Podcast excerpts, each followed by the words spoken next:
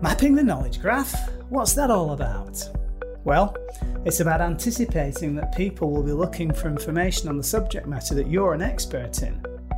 If you produce content that anticipates those questions, over time, all those potential questions that your tribe has will lead to the answers that you've already provided.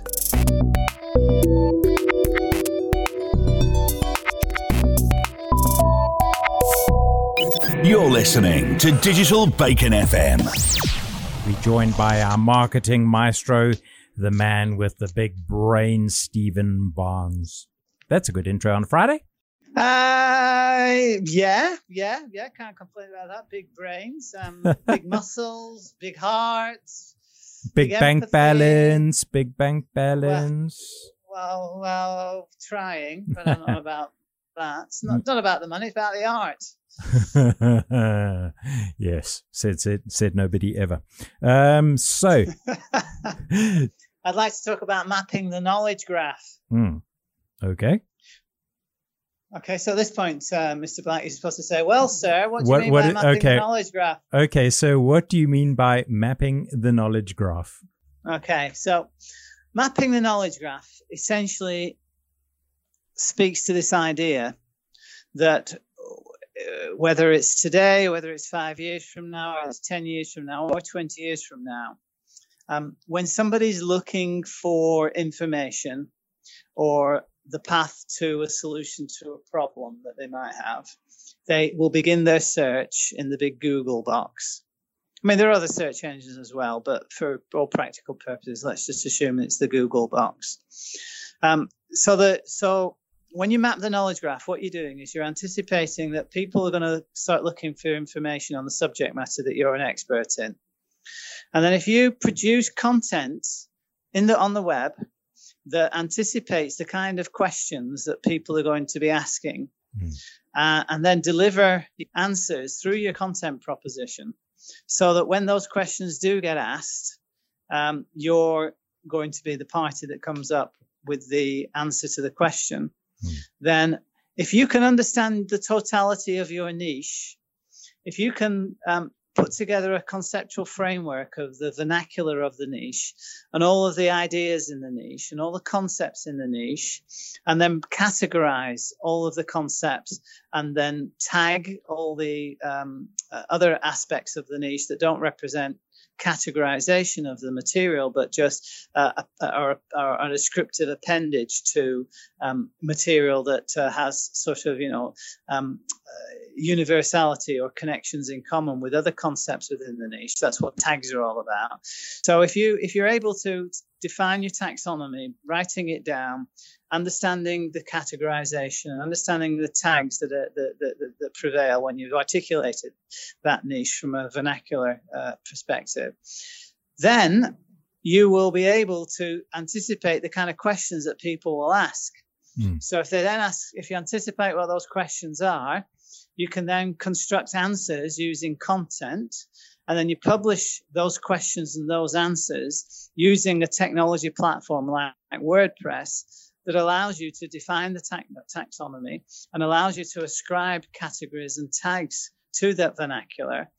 And then you publish. And if you publish over time, what happens is that all the potential questions and all the potential answers that anybody could ever, you know, ask or seek answers, ask or, or seek uh, in relation to the problems that they have or the solutions that they're looking for, then there's a very good prospect that when those searches occur, you will be right up there, you know, uh, at the top of the tree, because Google's mission is to provide the highest quality content and the best possible answers to all the queries that people ever make okay. on their platform. So you can define your niche um, and use your expertise identify the uh, the questions that could possibly be asked and then produce answers to them in a content format and and at the same time when you're delivering the answers you do it in a sort of a remarkable purple cow way as we've discussed previously then you can go on over time to map the knowledge graph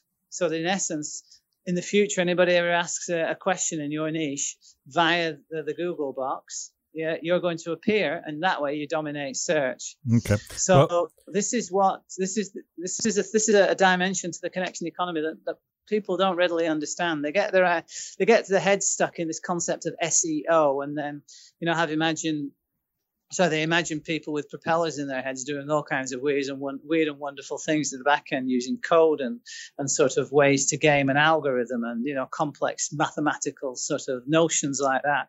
But actually, that's not what that's not what's going on. There's there's a role for technical SEO, um, but but that's not what's going on in my niche and in other expert niches where you're really providing a professional service. What okay. you're doing is you're anticipating the, the, total vernacular and then you're answering questions in that vernacular. All right, let's because I don't have the benefit of a formal education, as we've always said. Um, let, us see if we can we can do this by example. For example, say you had a travel business and your niche was overseas guests uh, coming and making use of your travel service to go and visit game lodges or anything in southern Africa, for example.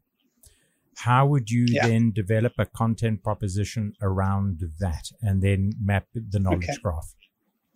So then, what I what I do first is I say to myself, what are the top 100 questions that anybody could ever ask about this material that you're gonna you're gonna start preparing, so that you can um, uh, get yourself en route to mm. being first found by Google. Mm. So, what are the top 100 questions? So, through the exercise of writing those top 100 questions and producing answers for it, you then essentially lay out the sort of basic parameters of that niche.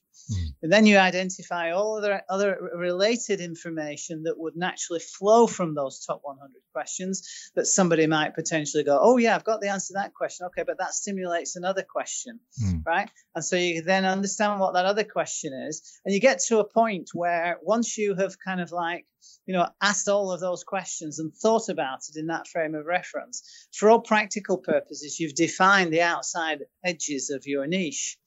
And, and at that point, you can then focus your entire content proposition around A, answering questions, um, B helping to solve problems, C surfacing information, and then and then basically putting down everything else that you think is probably going to add value uh, in relation to uh, that particular niche, understanding the kind of things that people are interested in. So it's been driven by the sort of the top 100 questions, and then organically you spoil it out of that, and then impacting on that, of course, will be all of your um, all of your knowledge of that niche because you're obviously in that business game you know game parks in south africa. So there could be a gazillion other things that you might want to you know write about and to, to make uh, you know interesting. And it could be you know security and safety on the uh, on safari. Mm. um, you know what was the history of uh, uh, let's say um, no longer killing these animals but taking photographs of them? You know just the kind of stuff that that is, is naturally you know, within your um, within your purview mm. that, that you can you can then build a sort of content platform around so that in the future over five six seven years you publish three four times a week you're going to produce a very high quality voluminous content platform and uh, and that that's going to then become a sink on the internet that Google has begun to recognize over time is the go-to place for that very information on that niche now there's a lot of other people that would be producing sort of similar content to that. But what I've come to understand is that the majority of, of businesses, they, they, they have a website and they understand the importance of, of, of having a public facing proposition that articulates what they're all about, but they haven't been scientific about understanding dominating the niche. Mm. And by defining your taxonomy and mapping the knowledge graph and continuing to publish over time, answering questions and solving problems, providing information that adds value values to people that have got an interest in that niche. Over time, you have such a voluminous uh, uh, content proposition that a your competition starts to fall away as you start to pull traffic away from them. They they they, they think to themselves well we can't really compete with this. Uh, and b because you've got so much content there 10 or 15 years down the line you'll have put this huge, huge, huge, huge presence of content and answers and the kind of the Wikipedia of your your niche onto onto the web, and Google will just say, right, this is the go-to place. There's no other, no better content in uh, on the internet than what these guys have proven to put out over the years, and so they should they should give you top rankings, and that way, you know, you begin to steal the uh, the marketplace. Okay, now my own habits when it comes to the internet is if I see that I've uh, I ask the I ask Google a question and I'm looking for a variety of different answers I will avoid going to the same website because I would like to find a different opinion or something like that. Now, do you have a variety of websites that answer the questions asked so people don't think that they are hitting the same place? Well, um, as it happens, we do, but they are all um, it's all copy content syndicated over to our other websites because we, we we have a number of websites, but in the immigra- Hong Kong immigration space we have three.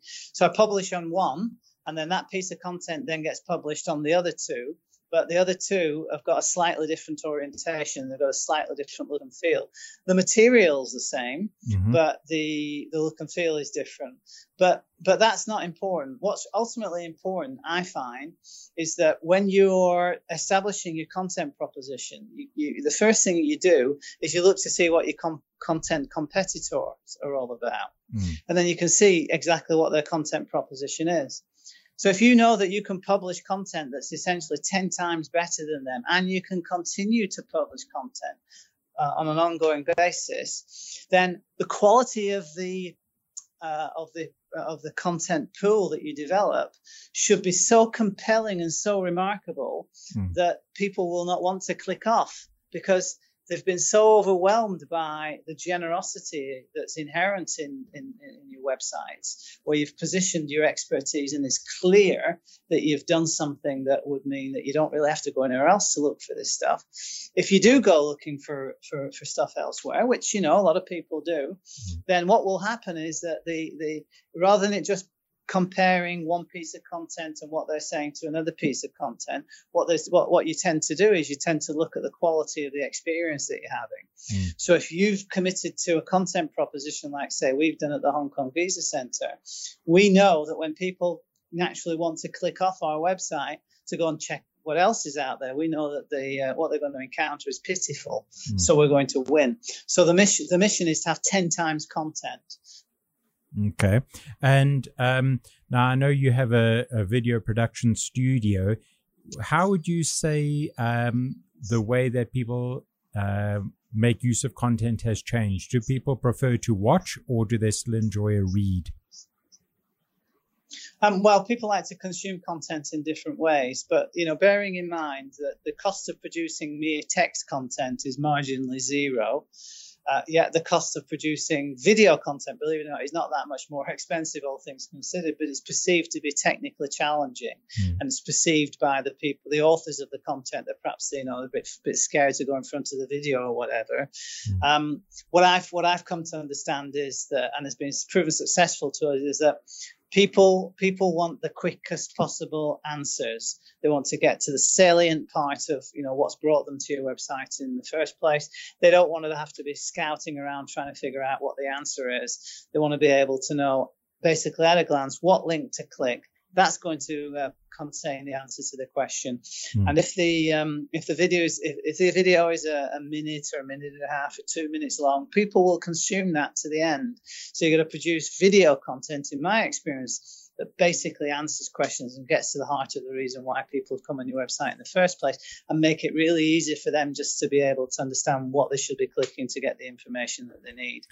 Um, and the beauty about video is that that gives you content um, creation possibilities that doesn't exist if you're just going to go with flat text and you know stock photographs and the like. With video as you gain more experience with it or you've got an, an orientation towards making videos interesting uh, there's so many sort of things you can do to bring them alive and make it uh, make it a, an enjoyable experience while you're educating the punter at the same time. Mm. now i'm going to ask you a bit of a left of left of field question here.